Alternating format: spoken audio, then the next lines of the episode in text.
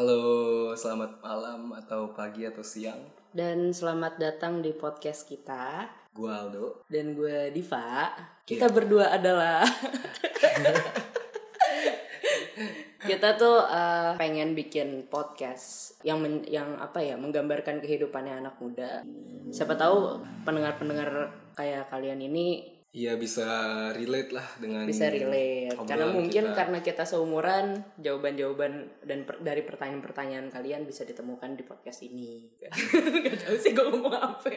Iya, karena ini emang pertama kali kita ngobrol ya.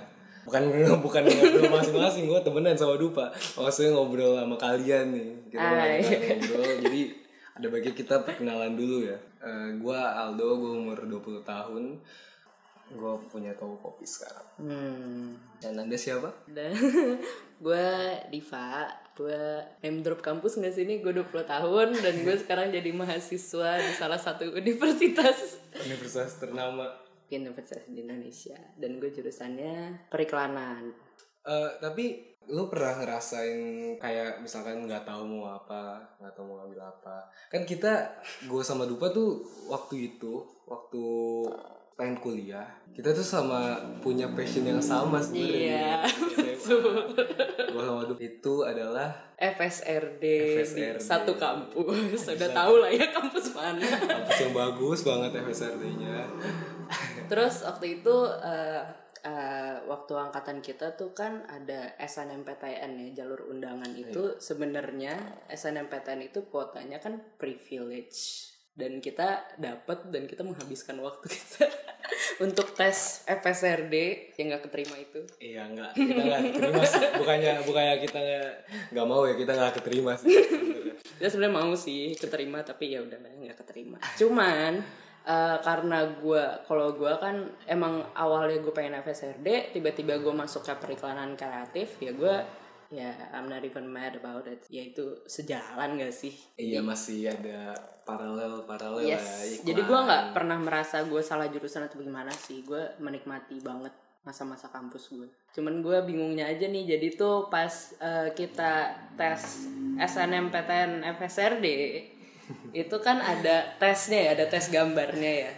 Ini si Aldo nih kayak ambis najis tuh kayaknya.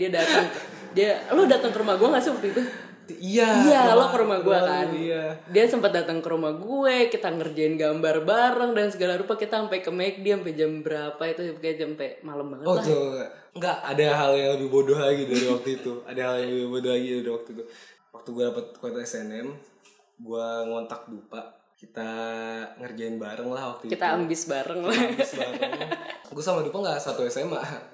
Kita beda jauh. Beda SMA tapi kita ambis bareng. Gue inget banget tuh gue gambar naga bukan sih? Pokoknya ada lah, gue udah lihat banget nih. Kan kalau SNM yang kayak FSRD atau seni gitu dia harus ngumpulin portfolio. Jadi emang tugasnya kita itu gambar. Kalau FSRD itu gambar tugasnya. Yeah. Kalau yang lain kan kayak olahraga kan ngirim video olahraga tuh temen gue. Oh iya? Iya. Oh. Dia ngirim video olahraga. Iya, pokoknya kita gambar nih. Tiba-tiba udah ngumpulin. Jadi gue udah tenang lah, seenggaknya udah tenang. Kita ngumpulinnya bareng ya waktu itu. Kita ngumpulin bareng. Oke, bareng. Terus Hamin 2 ya.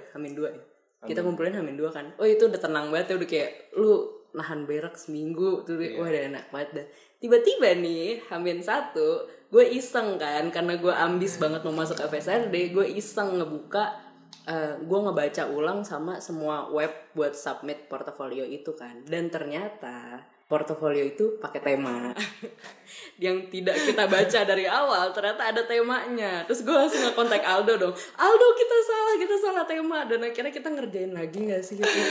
Kita udah tenang ngumpulin. Iya, Dupa itu masih sekolah gak sih? Masih sekolah. Iya, Dupa ngelain gue tuh waktu di kelas. Gue inget banget waktu di kelas Dupa ngelain gue, panik nih. Ternyata salah, ternyata ada temanya. Yang kita kumpulin gak guna gitu. Ya udah. Dan itu Hamin satu ngumpulin banget ya. Hamin satu ngumpulin banget. Ya udah, akhirnya gue pulang sekolah, gue ketemu Dupa di McD sampai pagi. Kita ngegambar di McD. Wah, ambis sekali, sister. Ambis sekali. Terus yang gue inget tuh kalau nggak salah kita ngumpulinnya kayak ngumpulin gambar aja gitu kan, padahal harusnya gambarnya itu dimasukin ke PPT dengan ada surat pernyataan dari sekolah dan lain-lain. Kita nggak ngerjain itu semua. Nah, kepanikan kita cuman gambar di McD langsung dikirim dan sia-sia. Iya sia-sia sih sebenarnya. Yang gue dapat di situ hanya McD doang. McD yang pagi ya. Ada hikmahnya mungkin yang belum gue temuin sampai sekarang. Iya. Dan akhirnya gue juga udah males sebenarnya tuh gambar setelah kejadian itu. Dan gue SBM tuh nggak ngambil FSRD seingat gue. Lu udah enak tuh ya. Iya gue udah enak. Yang kenapa gue nggak kuliah sekarang? Gue nggak kuliah sekarang tuh karena pilihan. Sebenarnya karena pilihan, karena bukannya mau gaya atau apa ya, tapi kan ada beberapa orang yang nggak kuliah karena emang nggak bisa. Ada yang emang nggak bisa, ada yang bener-bener masih ngejar kan, masih ngejar yang bener. Tapi gue nggak kuliah tuh karena pilihan. Jadi waktu itu 2018 tuh waktu baru lulus, awal-awal. Waktu awal kita lulus, gue seperti semua anak SMA waktu itu gue ngambil SBM, gue yang ngetes nyoba SBM karena ya emang itu gak sih, kalau misalkan lu bingung apa juga nggak mungkin nggak lu ambil gak sih standar tesnya pas lu ambil kan SBM pas lu ambil. Tapi waktu itu gue emang nggak tahu gue mau jurusan apa karena gue emang pengen bisnis tapi gue nggak mau masuk bisnis.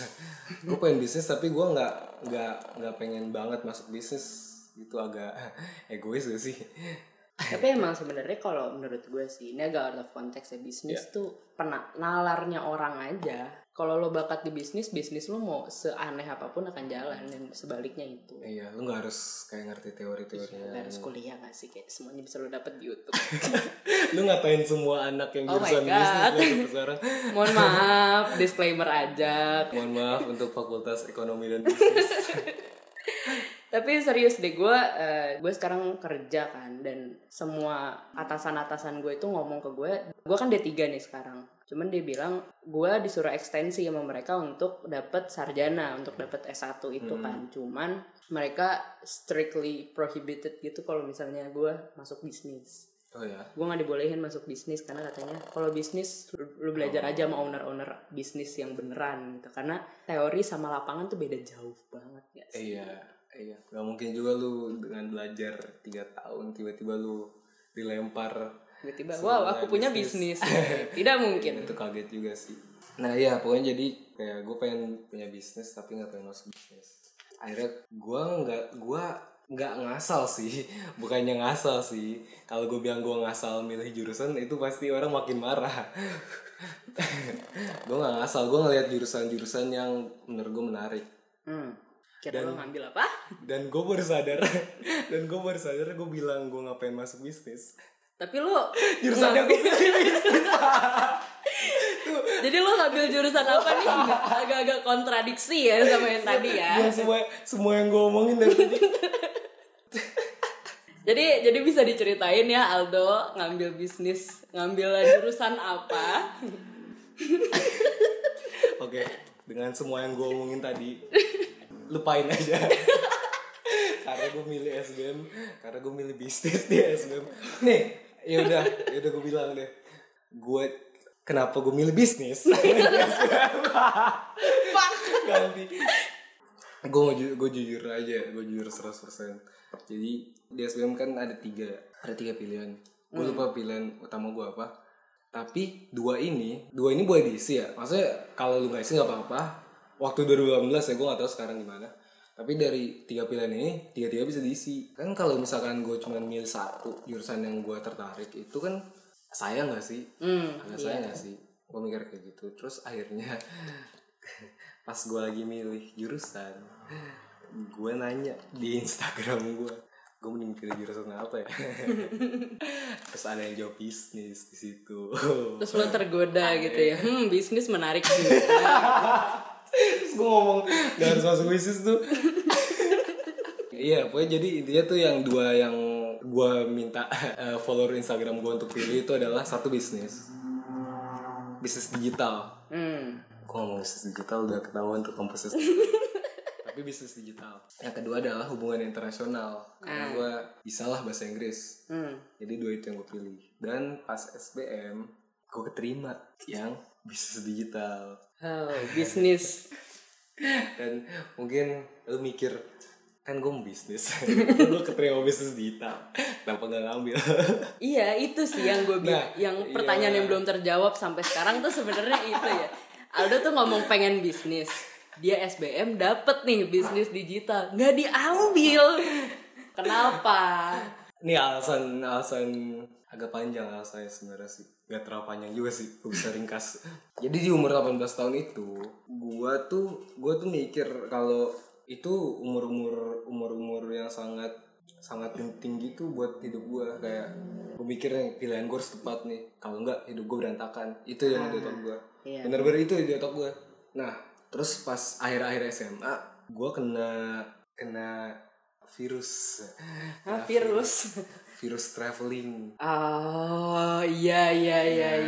Terus kayak sebenarnya kayak gue nggak traveling sama sekali waktu SMA, tapi kayak gue ngeliat kayak orang hidup kalau keliling keluar kota, bukan liburan ya, kayak traveling, bener-bener traveling backpacking gitu.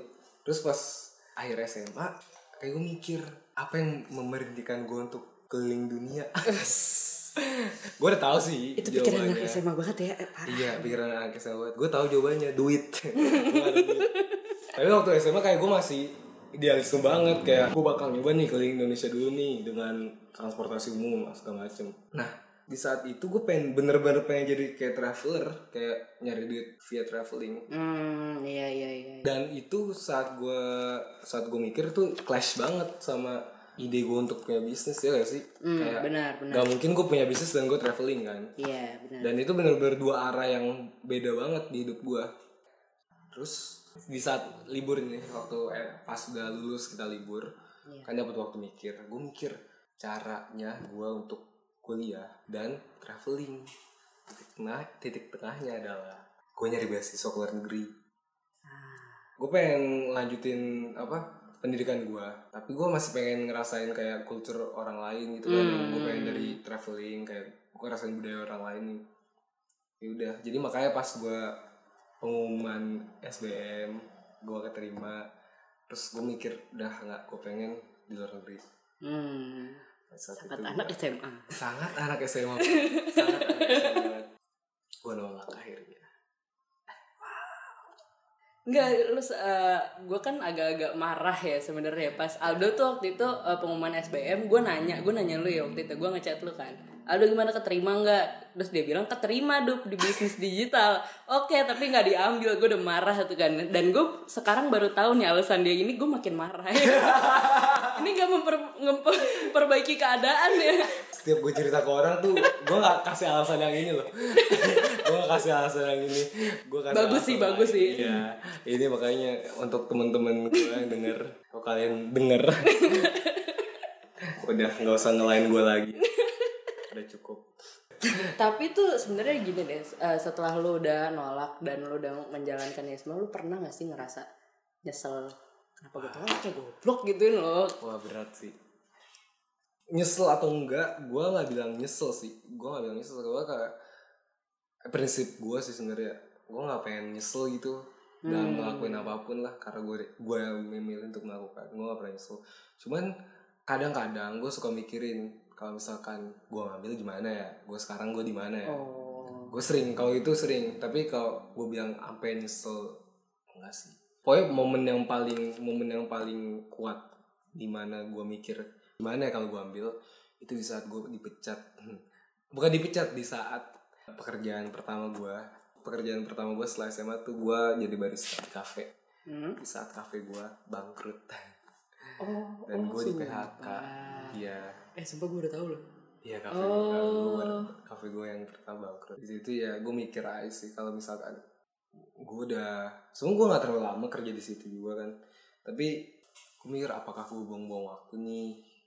Apa misalkan kalau gue ngambil kuliah waktu itu gimana gue sekarang?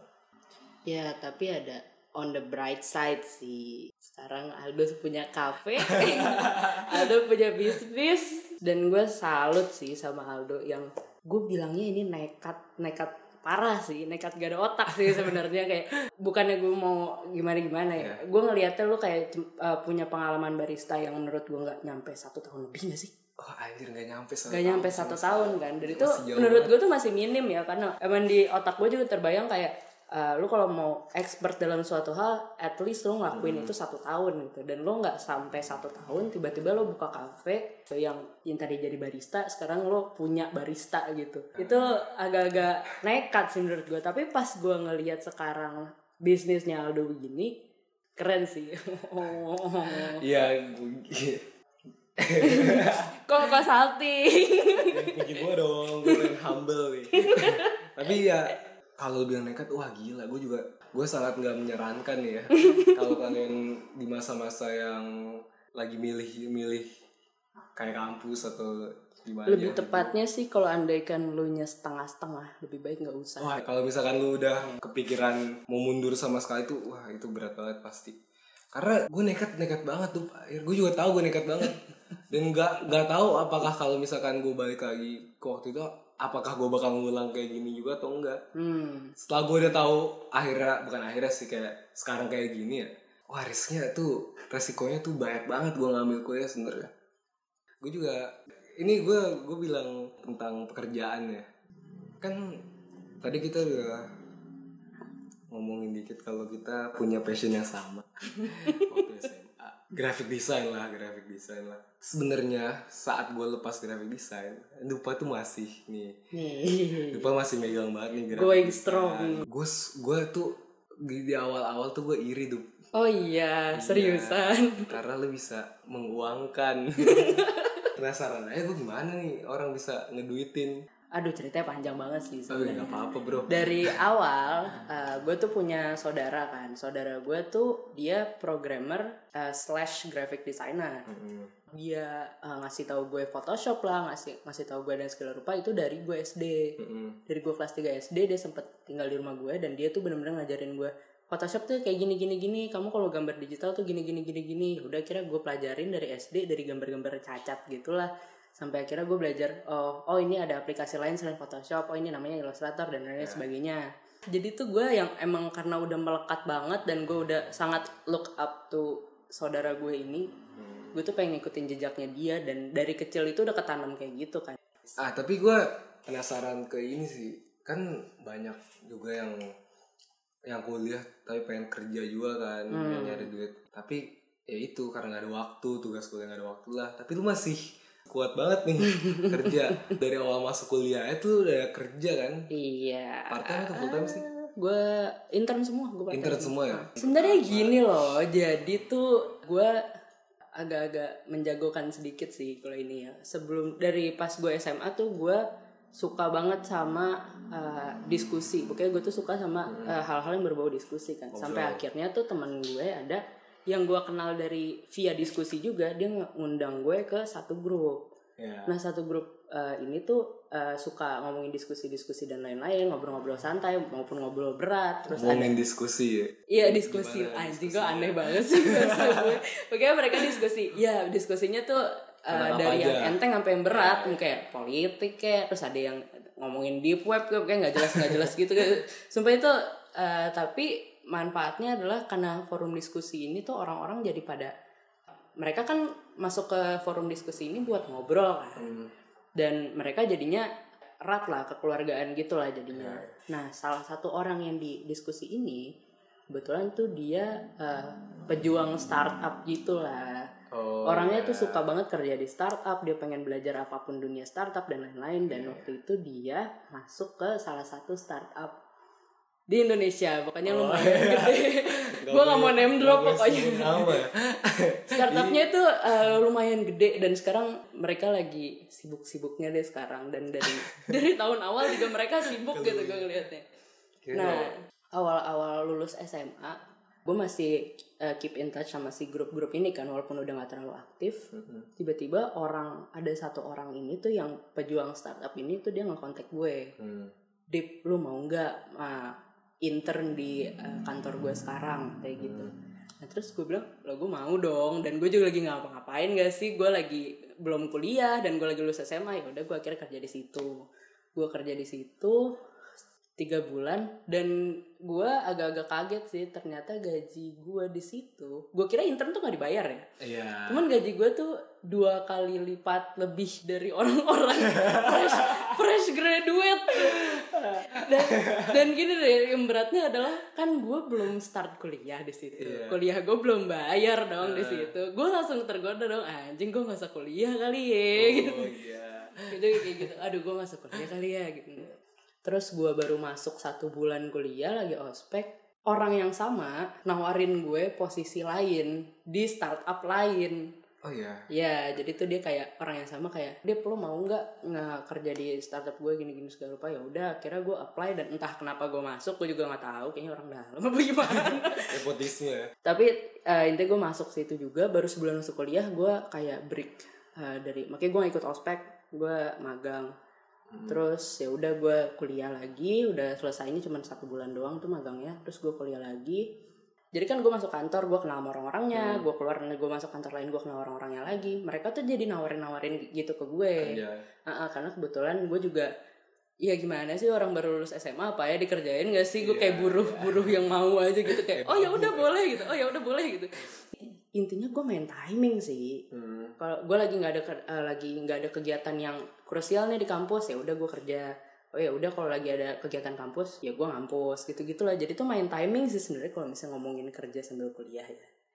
Iya waktu gue gap year, nggak bisa disebut gap year ya sampai sekarang. Waktu huge gap. Nggak tahu gue kuliah atau enggak kan. Iya benar. Tapi waktu tahun setelah gue lulus SMA lah, gue nggak sering kontakan ya sama Dupa. Tapi kayak suka kan, kayak dari sosmed kan suka ngelihat. Iya, kita follow-followan second account. Makanya gue lihat, wah ini orang, gue bingung nih orang kerja atau kuliah sih.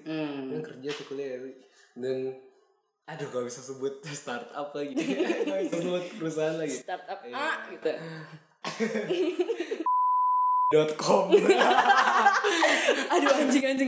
Oh itu terlalu name drop ya. Enggak apa-apa. Ya pokoknya Dupa kerja di situ, gue lihat. Ini kan udah lumayan ya. Ini bukan perusahaan kecil ya. Sedang gue lagi berusaha di kafe, jaga toko, banting tulang, cari nafkah berjam-jam, dan gaji gue kaget pas lu bilang gaji lu agak gede. Gue kaget, makanya gue juga kagum sih sama lu, karena ya itu gue dari emang SMA emang punya ya business oriented lah, gue orang money oriented lah kalau bahasa kitanya implicitnya. Mendingan gue kayak sibuk kerja yang bisa menghasilkan lah daripada gue sibuk hal-hal lain gitu. Kayak agak ya iri lah. Tapi kalau untuk membuat lo iri lagi ya. Iya boleh, bisa membuat gue iri lo. Jadi kan gue magang di startup A nih. Ini 3 bulan kan. 3 bulan setelah itu gue cabut, terus kan kayak ada gap berapa ya, 2 minggu itu sebelum gue masuk ke kantor berikutnya. Cuma 2 minggu anjir. Nah 2 minggu ini gue traveling juga bro. Ya jadi duit yang gaji gue tuh karena gue ngapa-ngapain gak sih, gue nggak ngekos, gue nggak apa, gue simpen untuk jalan-jalan lagi. Oh iya, nggak tahu ini gue sih. Karena lo udah bikin gue kesel, gue pengen bikin. Oh iya boleh, aja boleh. Gak apa, lu bahas dendam beberapa puluh orang sih hidup. Lu traveling kemana waktu itu gue travelingnya ke Jogja sama Bandung. Oh iya. Baru deket-deket sih. Deket-deket. Gak jauh-jauh banget. Cuman, Jogja, Semarang, Kudus, Solo. Muter-muter situ lah. Kan deket. Jawa Tengah lah ya. Iya, Jawa Tengah. Oh iya, tapi ngomong-ngomong soal itu ya, daerah Jogja. Gue juga ada hal yang agak nyambung sih sama yang cerita SBM gue tadi. Apa nih? Jadi tuh yang waktu gue keterima SBM, kan gue lagi jalan-jalan sama temen gue. Tapi lihat ada kayak kan keluar muncul di berita kan, Line Today kan tuh waktu itu ada tuh keluar nih SBM. Gue udah mikir, gue gak mau bilang karena gue udah tahu kan gue gak akan nerima. Gue udah mikir gak mau bilang ke keluarga gue. Oke, gak mau bilang. Pas banget pengumuman SBM jam 3 atau jam 4 gue gak salah tuh waktu itu. Gue lagi nonton sama temen gue. Yaudahlah gue diemin aja. Tiba-tiba pas gue keluar, pas gue selesai nonton, notif gue banyak nih. Pas gue cek notif dari grup keluarga, ternyata kakak gua udah ngirim foto Immanuel Alessandro Tendian keterima SBM keterima SBM di bla bla bla di bla bla bla bla di sebuah kampus ternama di Indonesia. Udah dikirim di grup, terus udah deh sama-samatin, bokap nyokap gua sama-samatin, rekan gua aduh nggak enak. Abis itu gua nggak bilang, gua masih nggak berani bilang tuh waktu itu, gua menolak karena ya bokap gue sih sebenarnya, aku kayak bokap gue bangga banget tuh waktu itu sampai dibilang ke temen-temennya kayak malah tuh gue jahat banget ya. Gue jahat banget. Nah kan kalau terima SBM tuh harus daftar ulang. Gue ingat waktu itu kayak ada 2 minggu setelah itu daftar ulang maksimal kan. Nah itu gue udah ngerencanain nih mau ke Jogja sama temen-temen gue. Sebenarnya gue sendiri pengen ke Jogja sendiri, tapi ketemu di sana karena waktu itu di sana lagi tes juga ke kampus. Betul. Lagi tes utul. Teman gue lagi rame banget di sana dan ya udahlah gue ikutan aja. Tapi pas gue berangkat itu gue nggak bilang kapan baliknya. Stupid. Dan keluarga gue ngira gue bakal berangkat cuman kayak seminggu kurang lah, cuman 4 hari gitu di Jogja kan. Soalnya minggu depannya gue harus daftar ulang, gue hampir nyebut daftar ulang kemana. Daftar ulangnya pokoknya bukan di Jogja. Bukan di Jogja dan bukan jauh. Di Jakarta. Jauh banget di Jogja. Agak jauh juga dari Jakarta, jadi gue harus gak bisa. Ya pokoknya itulah, gue harus daftar ulang. Ah, terus ya dikira cuma bentar kan. Gue gak bilang, gue gak beli tiket pulang juga. Bener-bener. Jogja, tiba-tiba kan gue lagi seru banget lah, gue jalan-jalan sendiri, gue ketemu segeng temen gue dan akhirnya kita rencana hal yang bodoh banget. Apa tuh? Kita ke Malang. Wow. Tripnya ke Malang. Jadi yang dikiranya gue cuma 4 hari, gue nggak extend jadi 14 hari. 10 hari itu banyak ya? Banyak banget sih, sampai 2 minggu di luar. Dan gue inget banget gue di Malioboro nih, itu H-1. Besoknya gue ke Malang atau lusanya gue ke Malang, gue akhirnya teleponan soalnya udah dimarahin nih. Udah ditanya-tanya kenapa nggak pulang karena mau daftar ulang ditanya. Akhirnya gue ngobrol sama bokap gue ya, karena gue dimarahin gue nyeletuk lah, gue nggak mau ngambil. Wah, dan itu gue bilangnya via telepon lagi, dan itu wah itu cari mati sih, itu salah banget soalnya miskom banget. Salah banget. Padahal udah dimarahin banget. Itu gue udah dipaksa pulang. Udah mau dibeliin tiket tuh. Tiket langsung berangkat tuh malam itu juga. Akhirnya gue enggak. Akhirnya gue jalan ke Malang. Wah. Iya emang rebel gue. Ya, semoga orang tua lu tidak mendengar ini ya. Semoga orang tua gak. Udah tahu sih. Kan mereka yang mengalami. Tapi ya pokoknya gue ya marah lah abis itu. Terus kayak diem-dieman, tapi udah baikan. Sekarang udah baikan. Sama udah 2 tahun. Udah ya udahlah, mau diapain lagi. Cuman kisahnya Aldo ini agak-agak 180 derajat gitu loh sama gue. Karena iya, jadi tuh gue masuk ke kampus ini tuh sebenarnya maksa banget gue masuk ke kampus ini karena sebenarnya gue nggak bisa. Sebenarnya ada beberapa masalah perekonomian lah, uang pangkalnya tuh mohon maaf gede banget cuy. Uang pangkalnya tuh agak gede banget. Terus apalagi gue juga di D3 itu kan. D3 ini kebetulan yang di kampus gue ini D3 terkenal banget sama bayaran paling mahal. Sebenarnya itu beban moral banget sih sebenarnya gue. Nggak enak gitu ya? Iya, parah nggak enak banget. Nah, udah gitu pas hari H gue terakhir pembayaran itu tuh, pokoknya terakhir pembayaran jam 2 siang. Gue sampai jam 12, jam 1an tuh gue masih ada di percetakan sama bokap gue. Gue masih ada percetakan. Terus bokap gue waktu itu kita lagi ada project bareng gitu kan, gue sama bokap gue. Terus bokap gue tuh pas di mobil dia ngomong kayak, "Dek, kalau misalnya nggak kuliah gimana? Wah, gue nyesek ya anjing ya. Cing, anjing seriusan nih. Wah, itu berat ya. Kalau nggak kuliah gimana? Gue enek sih ada ya. Soalnya kayak gitu lagi. Soalnya gimana ya, gue tuh yang tadinya gue nggak mau kuliah, gue nggak daftar SBM dan segala rupa dan pokoknya perintilannya tuh gue cuma daftar ke satu kampus itu doang, dan itu kan jalur undangan juga. Gue tuh nggak peduli gitu, ya udah dapat enggak gitu. Ternyata pas gue dapat, beberapa minggu kemudian gue mikir, iya sih gue mendingan kuliah sih. Gue udah ada passion dong buat kuliah. Gue kayak ya udah gue harus kuliah. Tiba-tiba dibilangin kayak gitu. Gue kayak ya ini gimana dong? Ya udahlah gue pasar aja lah gitu. Yeah.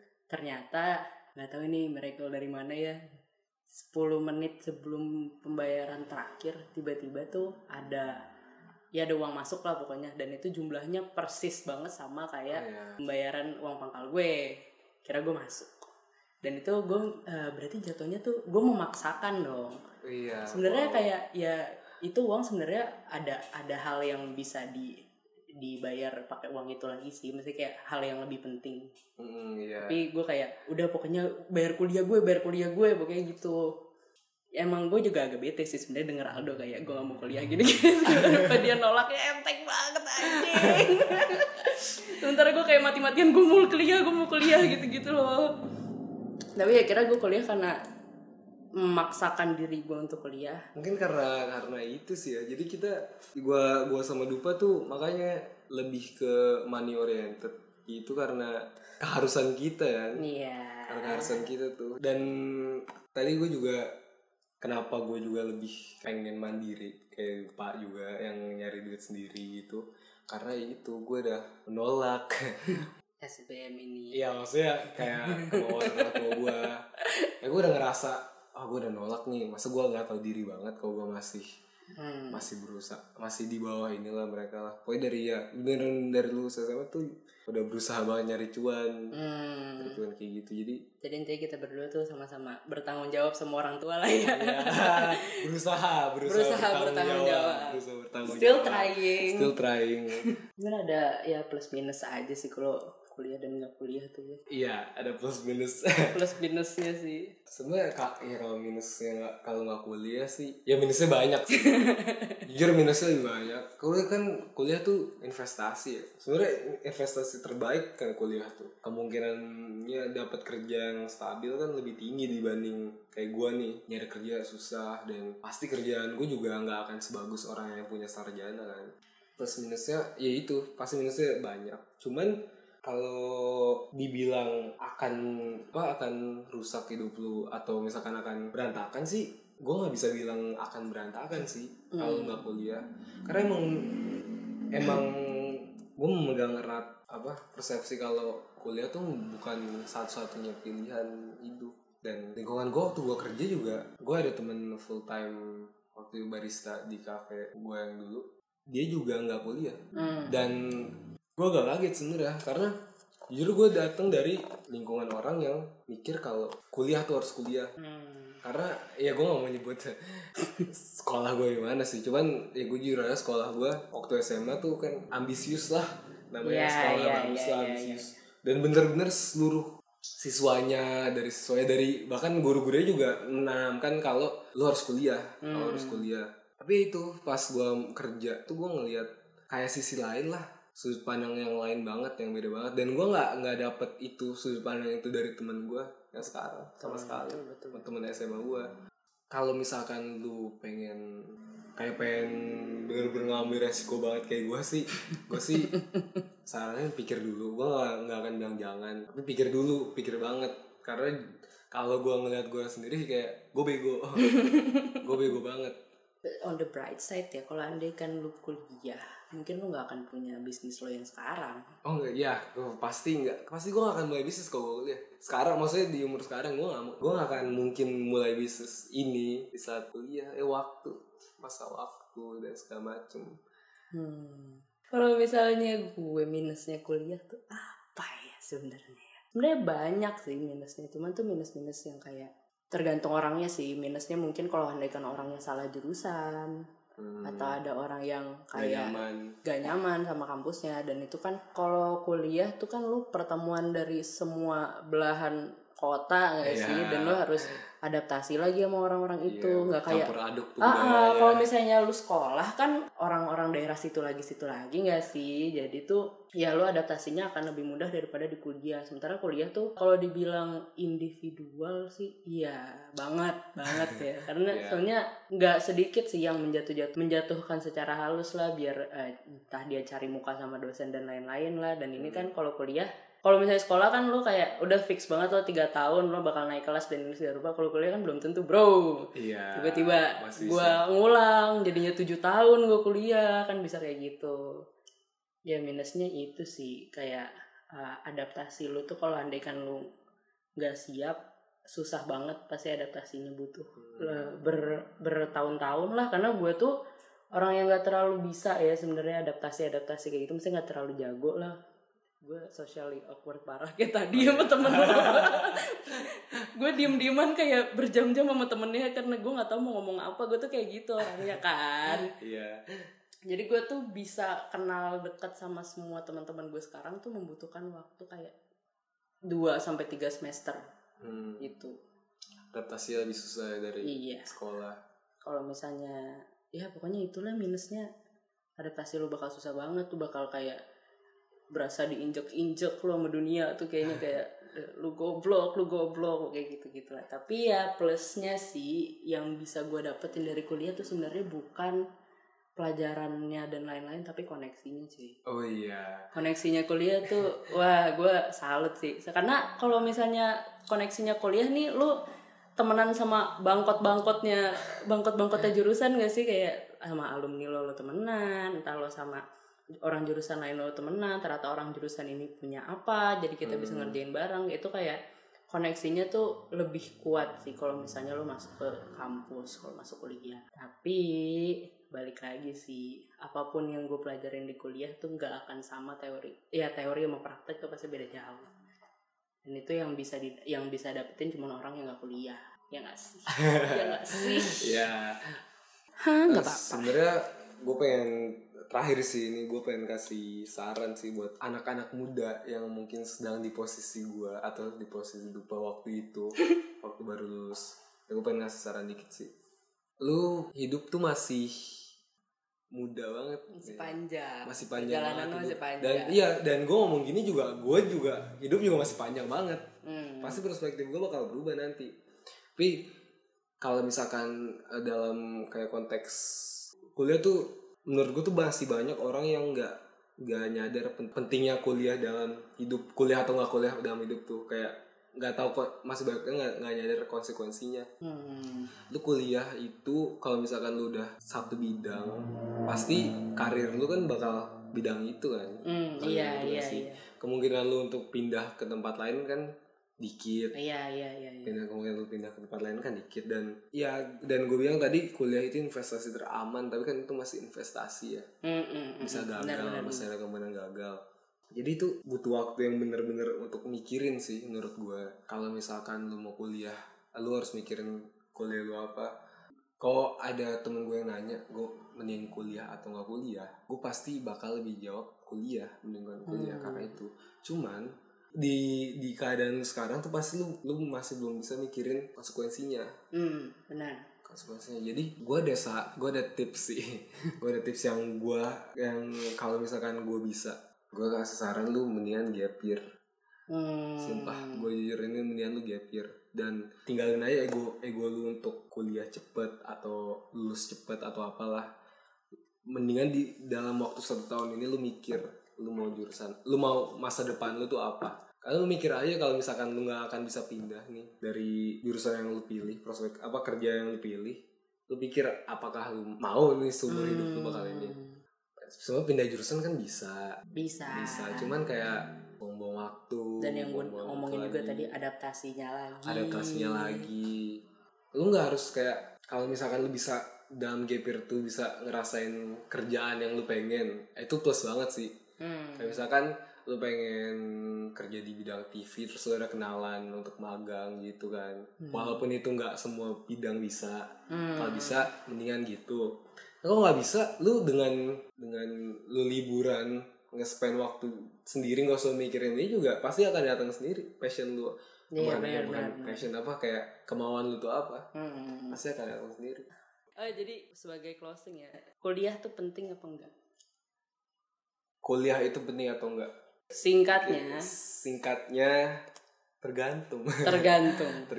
Aduh, sampah banget sih kalau ngejawab pertanyaan dengan tergantung tuh ya.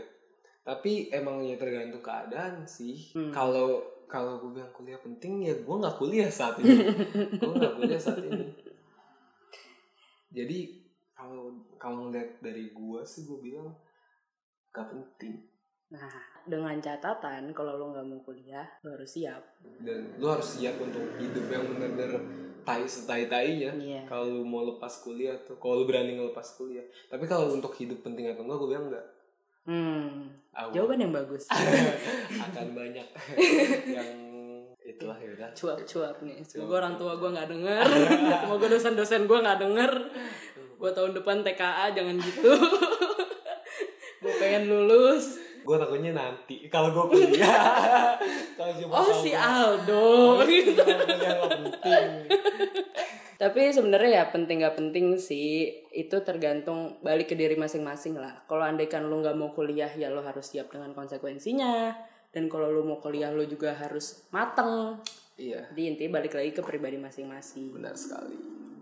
Itulah podcast episode pertama kita. Outro-nya gimana tuh? Buat outro-nya gimana? Outro-nya? Iya. Bye. Seriusan bye doang nih. Iya.